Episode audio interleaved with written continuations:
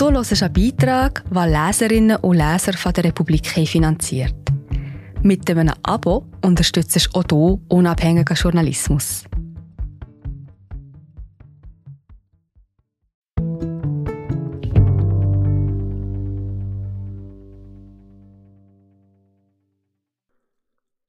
Die Hexenjagd war ein Massenmord an Frauen im Dienst der modernen Wirtschaftsordnung.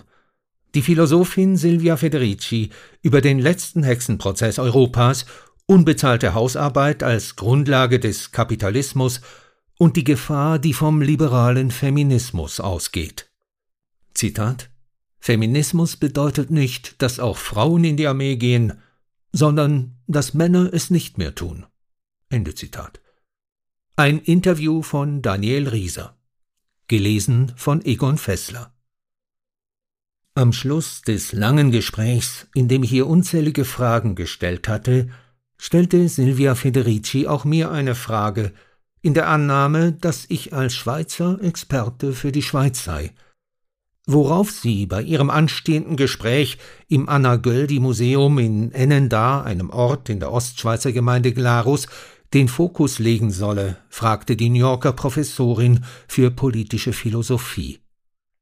Womöglich darauf antwortete ich, dass die Ermordung von Anna Göldin als Hexe 1782 kein isoliertes Ereignis war, keine mittelalterliche Folklore, die nichts mit dem Jetzt zu tun hat, wie wir Schweizerinnen und Schweizer die Dinge gern kleinreden, sondern sie könnte auf ihre eigene Kernthese eingehen, die sie in ihrem Buch Caliban und die Hexe vertreten hat, ihrem einflussreichsten Werk aus dem Jahr 2004. Die Ermordung von Anna Göldin war das Ergebnis des letzten offiziellen Hexenprozesses in Europa, an dessen Ende die Magd, nachdem sie unter Folter gestanden hatte, die Kräfte des Teufels genutzt zu haben, auf dem Glarner Rathausplatz geköpft wurde – die Schriftstellerin Evelyn Hasler hat die Geschehnisse 1982 in einem historischen Tatsachenroman aufgearbeitet. Anna Göldin Letzte Hexe.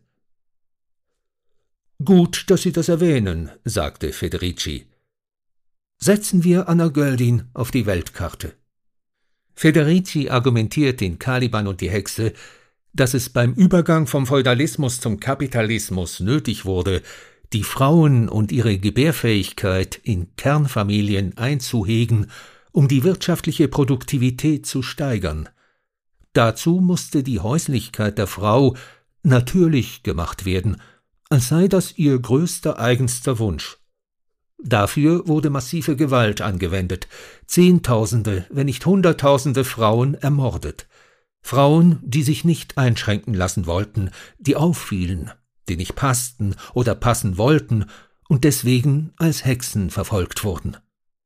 Die Hexenjagden, argumentiert Federici, passierten mehrheitlich nicht im dunklen Mittelalter, sondern begannen erst, als sich das Mittelalter dem Ende zuneigte. Sie waren ein Grundstein für das System, in dem wir heute leben. Federici gilt als eine der einflussreichsten sozialistischen Feministinnen des letzten Jahrhunderts. New York Times und das vor allem wegen ihres Essays Lohn für Hausarbeit. Die unbezahlte Hausarbeit von Frauen, analysierte Silvia Federici in den 70er Jahren, ist eine Form der geschlechtsspezifischen wirtschaftlichen Unterdrückung und eine Ausbeutung, auf der der gesamte Kapitalismus beruht. Die inzwischen 81-Jährige lebt seit den 70er Jahren mit ihrem Partner, dem Philosophen und Marxisten George Cafensis, in Park Slope im New Yorker Stadtteil Brooklyn. Ende August kommt sie für drei Termine in die Schweiz. Danach weilt sie einige Monate in Italien, wo sie 1942 zur Welt kam. Ich unterhielt mich per Videocall mit Silvia Federici. 1. Die Hexenjagd. Daniele Rieser.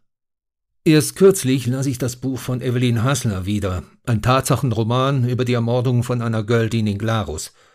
Göldin wurde als Hexe hingerichtet, weil sie einem reichen, einflussreichen Glarner unangenehm geworden war. Silvia Federici Ein typisches Muster. Zwar konnten alle Frauen Zielscheibe der Hexenverfolgung werden, aber bestimmte Frauen traf die Jagd besonders häufig. Die arme Frau, die fluchte, weil sie nichts zu essen hatte, die Prostituierte, die Frau, die eine Affäre mit einem Mann aus einer höheren Klasse hatte, die Frau, die außereheliche Kinder hatte. Die Hexenjagd ist ein wichtiger Teil der Umstrukturierung des sozialen Lebens jener Zeit. Man muss die Anschuldigungen, die gegen Frauen erhoben wurden, auch gegen Anna Göldin, in den Kontext jener Zeit stellen, als sich der Wir sind gerade wieder da. Ich bin Marie José, Wissenschaftsjournalistin bei der Republik.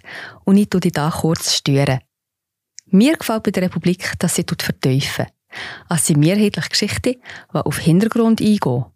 Für das Lesen oder Hören, beim Joggen, beim Kochen oder wie man noch einen langen Tag vor dem Computer einfach möchte die Augen zutun. Wir sind werbefrei und nur von unseren Leserinnen und Lesern finanziert. Unter republik.ch slash hallo kannst du auch hier ein Abo lösen. So, und das war es auch schon mit der Störung.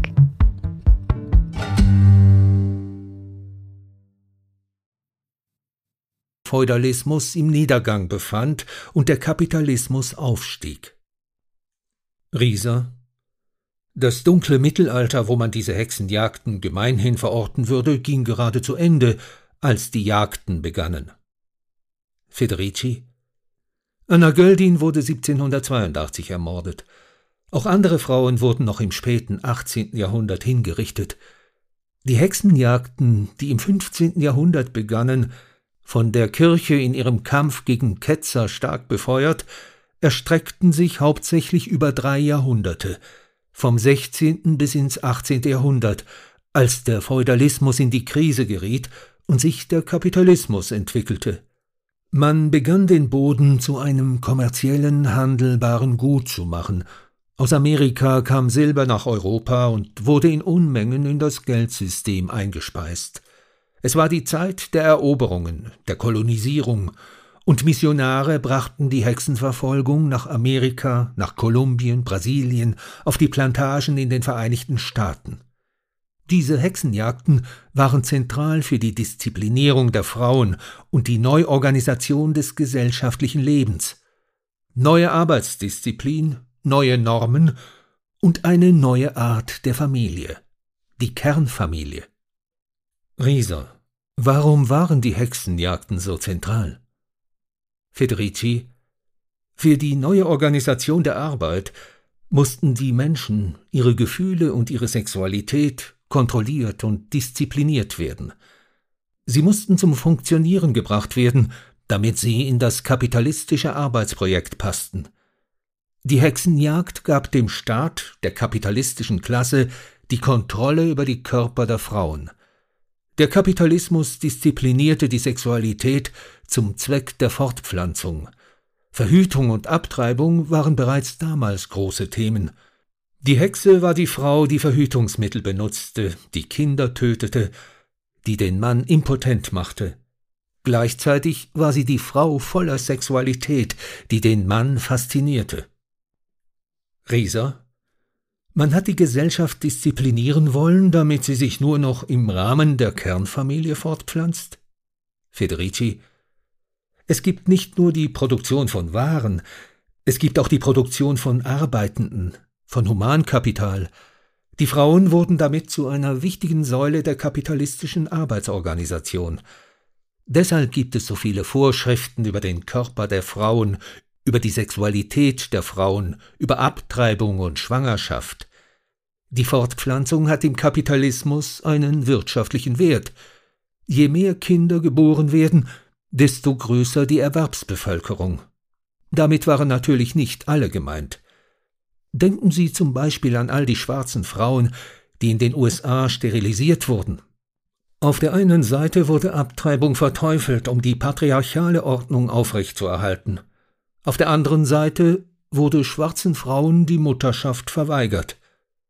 Rieser und zu Hexen wurden die Frauen, die sich nicht disziplinieren ließen. Federici, die Hexenjagd diente der Disziplinierung aller Frauen, Wie Anna Göldin in Glarus wurden die Frauen öffentlich auf dem Dorf- oder Stadtplatz enthauptet oder verbrannt. Als Signal an alle anderen, als Zeichen auch, dass man die Natur gebändigt hatte. Die Hexe war schließlich die Frau, die magische Kräfte besaß, etwas Unkontrollierbares. Der Kapitalismus aber muss die Natur auf eine große Maschine reduzieren, muss sie unterwerfen und kontrollieren. Rieser, würden Sie bestimmte Dinge, die heute geschehen, etwa die Kriminalisierung von Abtreibungen in den USA, als eine Art von moderner Hexenjagd bezeichnen? Federici, zuerst einmal, es gibt moderne Hexenjagden, und zwar im wortwörtlichen Sinn. Das dürfen Sie nicht übersehen. In verschiedenen Ländern in Afrika, in Papua-Neuguinea, in Osttimor, in Indien werden heute Frauen als Hexen ermordet. Diese Tatsache unterstreicht meine These, dass es einen Zusammenhang gibt zwischen der Ausbreitung der kapitalistischen Verhältnisse und der Hexenjagd. Diese Jagden, wo heute Frauen getötet werden, die man beschuldigt, Hexen zu sein, sind verknüpft mit dem Prozess der Globalisierung, mit der Machtausdehnung des Internationalen Währungsfonds und der Weltbank, mit der Entwicklungsarbeit der Missionare, der Evangelikalen, die von rechtsgerichteten Organisationen in den USA finanziert werden und die noch immer ganz offen über den Teufel sprechen. Auch der Vatikan veranstaltet jedes Jahr Workshops zum Exorzismus, zur Teufelsaustreibung. Rieser? Und was ist mit der 19-jährigen Amerikanerin, die in Nebraska wegen einer Abtreibung zu einer Gefängnisstrafe von drei Monaten verurteilt wurde? Federici? Wenn man die ersten ökonomischen Schriften des 16. Jahrhunderts liest, aus der Zeit eines technologisch völlig rückständigen Kapitalismus, reden wirklich alle Ökonomen davon, dass es mehr Menschen braucht, mehr, immer mehr. Der Reichtum einer Nation, so die Annahme, baue auf der Anzahl armer Menschen. Je mehr Menschen ausgebeutet werden können, desto mehr Reichtum. Das ist heute im technologisch fortgeschrittenen 21. Jahrhundert eine andere Diskussion. Aber Abtreibungsverbote sind ein Angriff auf die Autonomie der Frauen, um die Männer zu beruhigen, dass die patriarchale Ordnung beibehalten wird, dass die Frauen die Hausarbeit machen und sich unterordnen. Die Frage der Abtreibung hat schließlich eine Bedeutung, die über die Frage der Fortpflanzung hinausgeht. Männer der herrschenden Klasse interpretieren Abtreibung als eine Kontrolle der Frau über ihr eigenes Leben, und das sehen sie als gefährlich an. 2. Der Wert der Hausarbeit. Rieser. Sie haben 1972 gemeinsam mit anderen Frauen eine internationale Kampagne für die Bezahlung von Hausarbeit gestartet und dann 1975 den Essay Lohn für Hausarbeit veröffentlicht. Damit haben sie die marxistische Kapitalismuskritik um die feministische Perspektive erweitert. Wie beseitigten Sie diesen riesigen blinden Fleck? Federici. Eine wichtige Rolle spielte meine Mutter. Ich wuchs in einer kommunistischen italienischen Stadt auf, in Parma in der Emilia-Romagna. Parma war während des Zweiten Weltkriegs eine Partisanenstadt, wo sich die Partisanen in den Hügeln verschanzten. Und als die Faschisten versuchten, die Stadt einzunehmen, kam es zu einem dreitägigen Stadtkrieg. Parma ist bekannt für seine Barrikaden und für seine antifaschistische Geschichte. Das hat mich politisch geprägt. Rieser und machte sie zur Marxistin. Federici, ich war fasziniert davon, wie Karl Marx so vieles so richtig beschrieben hatte. Bald sprach ich als junge Frau nur noch von den Arbeitern in der Fabrik, bis meine Mutter sagte, was redest du ständig vom Fabrikarbeiter? Was ist mit deinen Tanten, den Landarbeiterinnen, den Bäuerinnen, die jeden Tag um vier Uhr aufstehen, um die Familie durchzubringen und sich um die Kinder kümmern? Was ist mit meiner täglichen erschöpfenden Hausarbeit? Meine Mutter war die erste, die diese Ideen in meinen Kopf pflanzte. Als ich schließlich in den Siebzigern in New York an einer Diskussion über den Wert der Hausarbeit teilnahm, ergab vieles plötzlich Sinn. Rieser Weil sie vieles von ihrer Mutter kannten. Federici, weil sich damit meine eigenen Erfahrungen spiegelten. Meine Mutter, die so viel Arbeit leistete, die nicht gewürdigt wurde. Sie kochte, putzte, pflegte die Kranken und den Kontakt zu den Verwandten. Sie hielt die Familie zusammen. Mein Vater war Lehrer, er war derjenige, der offiziell arbeitete. Und somit war er automatisch der Wichtigste in der Familie. Rieser, auch die Partisanenstadt Parma wurde beherrscht vom Patriarchat. Federici, natürlich, viele Frauen hatten sich ja auch den Partisanen angeschlossen, und die meisten wurden am Ende des Krieges ohne Anerkennung nach Hause geschickt. Damals gab es jede Menge marxistische, sozialistische Literatur, die die Unterdrückung der Frauen damit erklärte, dass die Arbeit, die so viel vom Leben der meisten Frauen in Anspruch nahm, keine produktive Arbeit sei. Keine Arbeit, die gesellschaftlichen Reichtum produziere, die zur Kapitalakkumulation beitrage. Diese linke Literatur sagte den Frauen im Grunde genommen, wenn sie nach oben kommen wollten, müssten sie in die Fabrik gehen und Seite an Seite mit den Männern arbeiten. Rieser, aber sie gelangten zur Überzeugung, dass dem nicht so sei, und legten somit den Boden für einen feministischen Standpunkt, der heute allgegenwärtig ist. Die Nichtregierungsorganisation Oxfam berechnete zu Beginn der Pandemie, dass Frauen im Jahr 2019 weltweit unbezahlte Hausarbeit im Wert von 10,9 Billionen US-Dollar leisteten. Wie gingen Sie vor, um diese Fragen aufs Tapet zu bringen? Federici, das geht auf die Arbeit zurück, die ich und andere Feministinnen damals in den 70ern leisteten, als eine starke feministische Bewegung entstand. Wir begannen darüber nachzudenken, warum Frauen im 20. Jahrhundert und jetzt im 21. Jahrhundert sich im Vergleich zu Männern noch immer in einer Position der sozialen Unterordnung und Diskriminierung befinden. Also untersuchten wir die Bedingungen, unter denen die Mehrheit der Frauen lebt.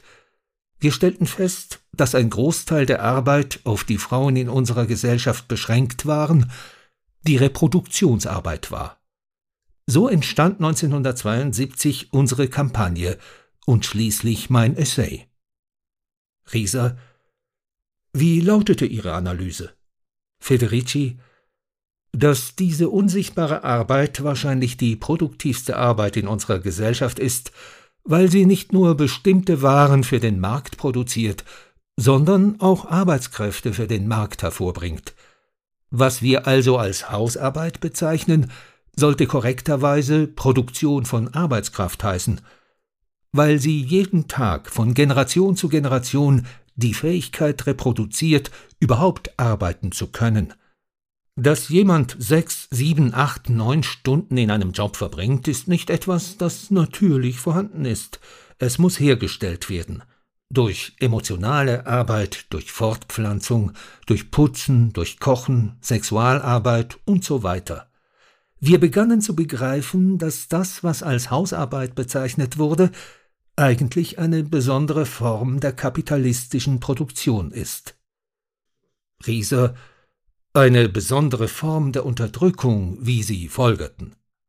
Federici es konnte ja tatsächlich sein, dass diese Arbeit unsichtbar gemacht worden war, nicht trotz, sondern wegen ihrer immensen Bedeutung für die Akkumulation von Kapital, für das Funktionieren der kapitalistischen Gesellschaft, dass sie deswegen als eine natürliche Tätigkeit dargestellt werden musste, quasi als etwas, das Tiere tun.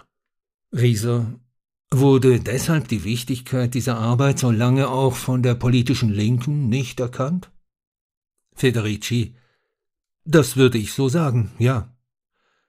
Gleichzeitig war es ja klar, dass bei einem Generalstreik der Frauen alles, wirklich alles zum Stillstand kommen würde. Die Schulen, die Fabriken, die Büros, die Fähigkeit der Menschen überhaupt zur Arbeit zu erscheinen, ist abhängig von dieser unsichtbaren Hausarbeit. Eine Arbeit, die zum Teil besonders kompliziert und schwierig ist, wenn zum Beispiel chronische Krankheiten vorhanden sind, bei Gebrechen von alten Menschen, bei Krisen in der Familie, in den Gemeinschaften. Die Aufgaben sind immens, Und trotzdem gibt es kein Geld, keine Rente, keine Ansprüche, keine soziale Anerkennung. Und Urlaub gibt es auch nicht. Während des Urlaubs arbeitet man stattdessen doppelt so viel. Und weil die Arbeit nicht anerkannt war, wurden die Frauen abhängig von den Männern. Wie viele Frauen waren aus wirtschaftlicher Not gezwungen, bei ihren gewalttätigen Männern zu bleiben? Rieser, immer mehr Frauen arbeiteten schließlich auch außerhalb des Hauses. Federici, diese Entwicklung begann mit der Krise des männlichen Lohns in den 80ern. Mit der Prekarisierung der Arbeit arbeiteten immer mehr Frauen außer Haus, 60 bis 70 Prozent im Schnitt, was den Druck auf die Frauen noch vergrößerte, denn viele Frauen mussten nun versuchen, diese beiden Jobs, diese beiden Leben unter einen Hut zu bringen. Und dann kam Covid-19 und machte die Dimension der Krise der Frauen sichtbar. Hunderttausende Haushälterinnen, die unser System am Laufen gehalten hatten, vor allem Women of Color, viele davon ohne Papiere, verloren ihre Jobs, ohne irgendwelche staatlichen Zuschüsse zu erhalten. Es wurde deutlich, was immer klar war, dass wir unsere Leben und unsere Reproduktion vor allem auf dem Leid von anderen aufbauen, meistens auf dem Leid von Frauen, am allermeisten auf dem Leid von Women of Color, den größten wirtschaftlichen Verliererinnen der Pandemie. 3. Die feministische Perspektive. Rieser, in Lohn für Hausarbeit beschrieben Sie 1975, wer für Sie zur feministischen Bewegung gehört. Wir wollen und müssen sagen, wir alle sind Hausfrauen, wir alle sind Prostituierte und wir alle sind homosexuell. Denn solange wir denken, wir seien etwas Besseres, etwas anderes als eine Hausfrau, akzeptieren wir die Logik der Herrschenden, eine Logik der Trennung. Federici das erste Hindernis, wenn man eine Bewegung aufbaut, ist jenes der Spaltung. Der Kapitalismus schaffte es immer wieder, die Menschen gegeneinander auszuspielen, so dass sie die gemeinsamen Interessen nicht erkannten. Die herausragendste Form der Spaltung in den USA war in meinen Augen die Rassentrennung. Rieser, inwiefern?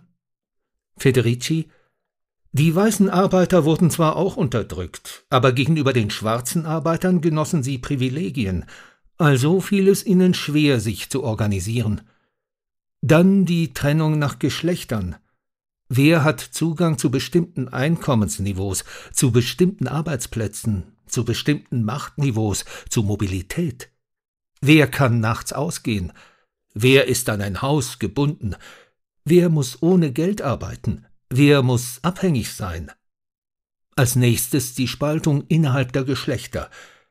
Die gute Frau, die schlechte Frau. Die gute Frau verstand die Ehe auch als wirtschaftliches Geschäft. So hatten es unsere Mütter doch eingetrichtert. Die Liebe dauert nur eine Woche. Du willst einen Mann heiraten, der in der Lage ist, dich zu unterstützen, der zuverlässig ist, der den Gehaltscheck nach Hause bringt, statt ihn in der Bar zu versaufen. Die gute Frau gegen die schlechte Frau, also die Prostituierte beispielsweise, die Sex für Geld anbietet. Rieser, wo verorten Sie denn jene Frauen, die heute sehr erfolgreich sind? Federici, es gibt heute einige wenige Frauen, die Kapitalistinnen sind, die über die Macht des Geldes verfügen, aber sie sind eine Minderheit, Deshalb formulierte ich meinen Aufruf so Wir sollten anerkennen, dass die Reproduktionsarbeit ein Terrain ist, auf dem die meisten Frauen leben und ausgebeutet werden. Deshalb sollten wir auch die gesellschaftlichen Normen aufheben, die wir verinnerlicht hatten. Risa, was halten Sie denn vom liberalen Feminismus? Federici, in meinen Augen ist das, was sich liberaler Feminismus nennt, kein Feminismus. Rieser, warum nicht? Federici, wenn ich von Feminismus spreche, meine ich damit eine Bewegung, die antikapitalistisch ist. Feminismus anerkennt nach meiner Auffassung, dass wir die Lage der Frauen und der ausgebeuteten Arbeitenden nicht ändern können, wenn wir das System nicht ändern.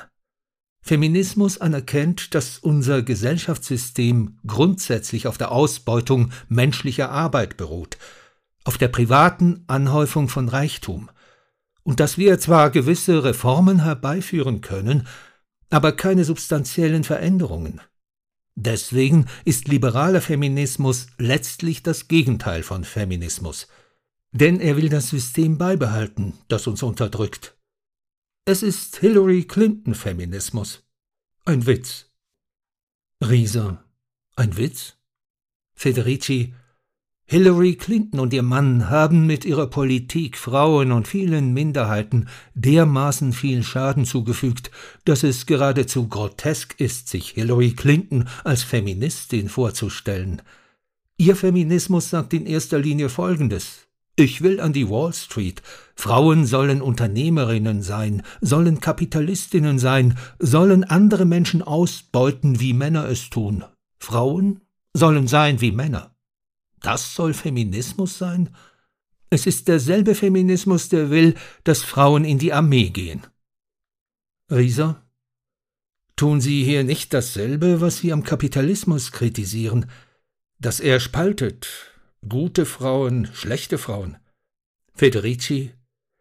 Es geht mir um den Begriff des Feminismus. Und da sage ich, das, was sich liberaler Feminismus nennt, ist kein Feminismus. Denn jene Gleichberechtigung besteht im Wesentlichen darin, dort präsent zu sein, wo die Männer präsent sind. Liberaler Feminismus bedeutet, dass man sein will wie die Männer und somit auch Teil des Mechanismus der Spaltung. Das kann nicht das Ziel des Feminismus sein, schon allein deshalb, weil auch die meisten Männer ausgebeutet werden. Feminismus will eine andere Gesellschaft. Bezüglich der Armee eines Kampfes, den wir leider verloren haben, war meine Linie immer Wir wollen nicht in die Armee. Und die Männer sollten uns gleichgestellt werden, nicht wir ihnen. Feminismus bedeutet nicht, dass auch Frauen in die Armee gehen, sondern dass Männer es nicht mehr tun. Feminismus heißt gegen Kriege sein, gegen Armeen. Es heißt Leben zu produzieren und nicht Tod.